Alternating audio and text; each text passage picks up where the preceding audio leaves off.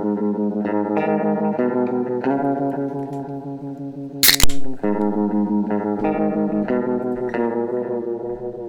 and welcome to another episode of A Toast of Film.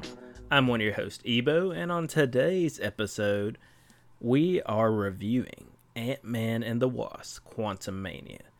But, you know, it's the third film, so I figure why not review three films for y'all?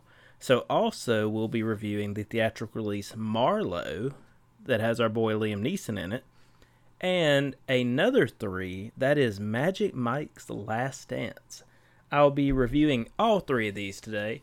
And also, I will, after my Ant Man review, be ranking the Ant Man films. Now, don't worry, no spoilers going on here. Uh, you know, I just decided to throw this little episode together, so I didn't get a beer, but I am toasting with a strawberry banana body armor you know, gotta keep the good stuff in your body, if you know what I mean. But alright, let's get into the reviews. Ant Man and the Wasp Quantumania. This is the third film in the Ant Man series. I couldn't even tell you what number it would be in MCU. But uh, this is directed by Peyton Reed. He directed the first two. He directed The Breakup with Jennifer Aniston. He directed Bring It On Great movies, not gonna lie. But this has uh, Paul Rudd, you know, he's back, he's Ant Man, Scott Lang, and he's trying to get his life back together after Endgame, and he's trying to rekindle with his daughter, who was actually recast for this film with a fantastic actress, Kathryn Newton. You might recognize her from Freaky recently. Just phenomenal actress. But they're rekindling and all this, and then boom, Kathryn Newton has this experiment with the quantum realm. Things go haywire, they go in. I'm trying to not really, you know, dip into spoilers, so if it's in the trailer, I feel it's okay for me to talk about. But the good in this movie, I mean, Paul Rudd, he's just a charming guy. So he makes anything watchable. Kathryn Newton, she didn't have much to do in here, but I think she gives a strong performance anyway.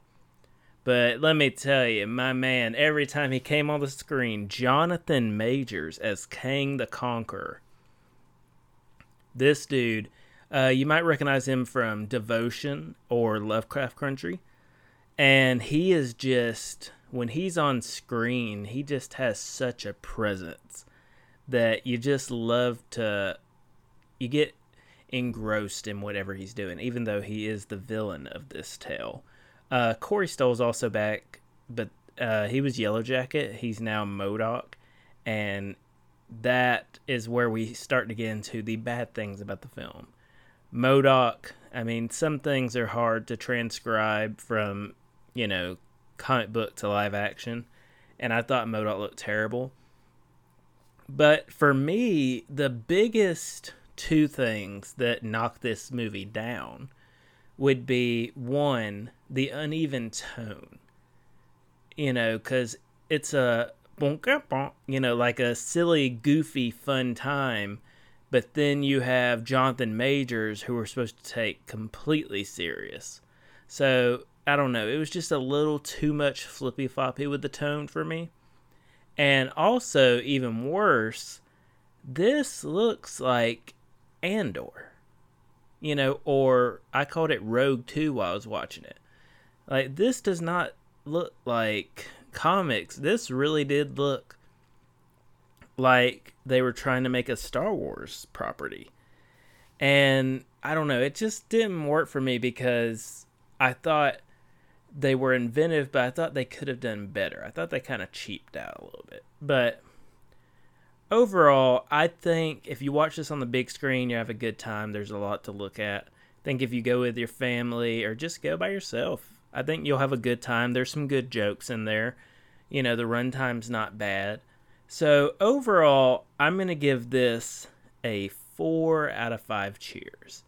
I didn't love it, but I didn't mean I didn't hate it. It's Ant Man. What do you can expect? Now, before I get into my other two reviews, let me just do a quick ranking for all time's sake for the Ant Man franchise. So, at number three, I have the first Ant Man. I think it's the weakest. It, I don't know. There's good things about it, but compared to the rest, I don't know. Uh, not much above it though. At number two, I would have Ant Man the Wasp Quantumania. I just think there's enough going on where it's not such a chore to sit through as the first Ant Man, but still not great. But number one, without a doubt, is Ant Man the Wasp. I thought the ghost arc was great. I thought the jokes really hit.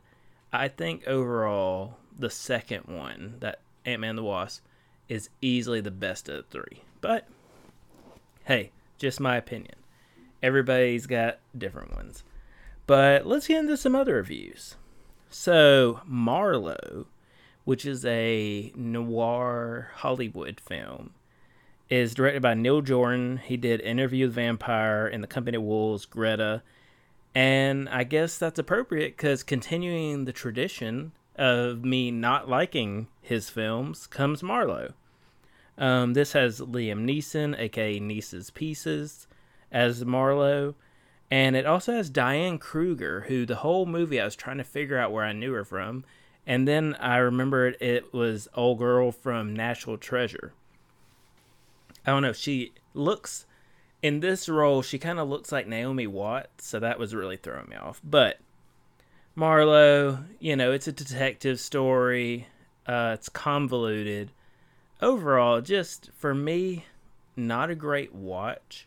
I mean, maybe if you hit streaming, it'll be fun to throw on. But theaters, oh no, this is a total skip in regards to theaters. But there are good performances, like Liam Neeson, he's trying, and uh, Diane Kruger, I enjoyed. I thought she brought some cool stuff to the table. But overall, Marlowe, just meh, you know, nothing to write home about. I would rank it in a 3 out of 5 cheers. And finally, The Last Dance, The Last Dance comes Magic Mike's Last Dance. So, this is directed by Steven Soderbergh, who did Side Effects, which I love, Contagion, good movie, Haywire, good movie, Erin Brockovich, good movie, and the first Magic Mike, which I did not see. He did not do the second Magic Mike, which was called XXL. That was done by Gregory Jacobs. But I, I mean, to be quite honest, I have the AMC A-List. I had nothing to do, so I was like, you know what? Let me go check it out. The trailer I thought was great. Every time I saw the trailer for Magic Mike's Last Dance, I was like, this is kind of selling me. And it had Juliet Murtaugh in the trailer, and she was fine. So I was like, you know, let me go check it out. So in this movie, we have the, you know, titular Magic Mike, who he no longer has his dance company. He's just bartending, doing some odd jobs, and he meets a very rich, very poorly written woman named Salma Hayek, and they start a little love because he gives her a lap dance, and they go to London and they're gonna put on a show. And I don't know. I mean, I'm not the target demographic. You know, female strippers does nothing for me. So, I mean, a bunch of dudes stripping is going to do nothing for me. But, you know, the strip scenes for me they're way too long, but they were choreographed well, I guess you could say. And overall my biggest flaw was the script, the dialogue, motivations. I thought all that was poorly done. But I mean, a movie like this, I'm guessing, you know, you get your girls together, you go see it, bunch of dudes stripping, you don't really care about the cheesy crap in between or poorly written crap in between. So, like I said, I'm not the target demographic. I didn't have a bad time. I just thought it was okay because, I mean, not for me. But I'll be nice and give it a 2.5 out of 5 cheers. Well, guys, we've reached the end of the episode. I hope you enjoy. And if you have the same opinion or different opinions about any of the things I spoke about today, there's so many ways you can contact, but the best ways are Twitter at film underscore toast or Instagram, a toast to film all one word, or TikTok, a toast to film all one word. And we want to wish you a good night and good viewing.